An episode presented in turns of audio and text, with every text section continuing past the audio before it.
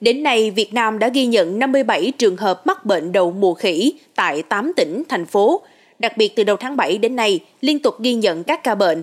Điều đáng lo ngại là hầu hết các ca bệnh này lây qua đường tình dục dẫn đến nguy cơ nhiễm HIV cũng tăng cao. Vậy cần phòng đậu mùa khỉ như thế nào? Mời quý thính giả lắng nghe trong số podcast ngày hôm nay. Theo thống kê, hầu hết các ca bệnh đậu mùa khỉ là nam, chiếm đến 92,6% và có xu hướng tình dục là đồng tính nam, lưỡng tính nam, MSM chiếm 78,6%, dị tính 8,9%, khoảng 63% đang nhiễm HIV, 46% mắc các bệnh lây truyền qua đường tình dục khác. Theo bác sĩ Nguyễn Trung Cấp, Phó Giám đốc Bệnh viện Bệnh nhiệt đới Trung ương, đậu mùa khỉ đã trở thành bệnh lưu hành, vì vậy bất kỳ địa phương nào, thời điểm nào cũng có thể xuất hiện ổ dịch. Vâng, với bệnh đậu mùa khỉ ở Việt Nam thì như chúng ta đã đề cập, nó là bệnh lưu hành và có thể bất cứ một cái thời điểm nào hay bất cứ một cái địa phương nào nó có thể nó xuất hiện một cái ổ dịch. Thế tuy nhiên mà à, nó có một cái điểm à, à, may mắn là thứ nhất là về cái đường lây của đậu mùa khỉ nó lây qua đường tiếp xúc và đường máu. Chứ nó không phải nó lây qua đường hô hấp, cho nên nó sẽ không gây ra các cái trận dịch mạnh mẽ như là cúm hoặc là covid 19 theo bác sĩ cấp, bệnh đậu mùa khỉ không chỉ lây qua quan hệ tình dục.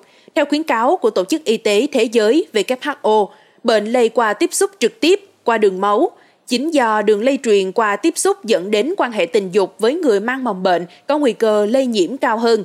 Bao cao su có thể giúp ngăn ngừa các bệnh lây nhiễm qua đường tình dục khác, nhưng không ngăn ngừa được lây truyền bệnh đậu mùa khỉ. Người mắc bệnh đậu mùa khỉ khi có những vết loét ở vùng sinh dục trong quá trình quan hệ có thể dẫn đến tiếp xúc da và lây nhiễm bệnh. Vì vậy, nhóm MSM quan hệ tình dục có nguy cơ lây nhiễm cao hơn bình thường – Bên cạnh đó, số liệu thống kê tại Việt Nam cũng cho thấy có tới 63% người bệnh đồng nhiễm HIV.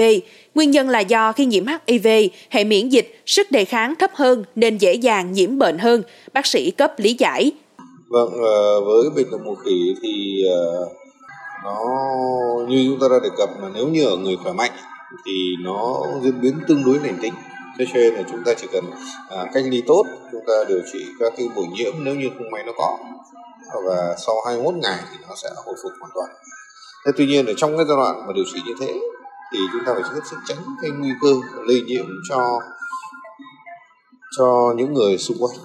Đấy, cụ thể là ví dụ như là à, khi mà chăm sóc thì cũng hạn chế cái việc là à, tiếp xúc trực tiếp với các cái dịch tiết của ờ, từ các cái vết ờ, lép của đồng mùa khỉ.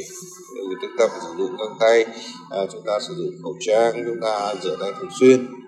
Những người mà đang có các cái dấu hiệu của của của, của đồng mùa khỉ thì cũng hạn chế cái việc là quan hệ uh, gần có thể gây lên những việc khác. Ví dụ như quan hệ tình dục quan hệ tình dục lây nam.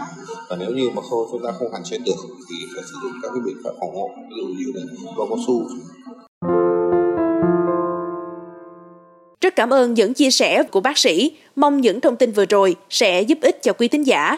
Cảm ơn quý thính giả đã lắng nghe số podcast ngày hôm nay. Xin chào tạm biệt và hẹn gặp lại.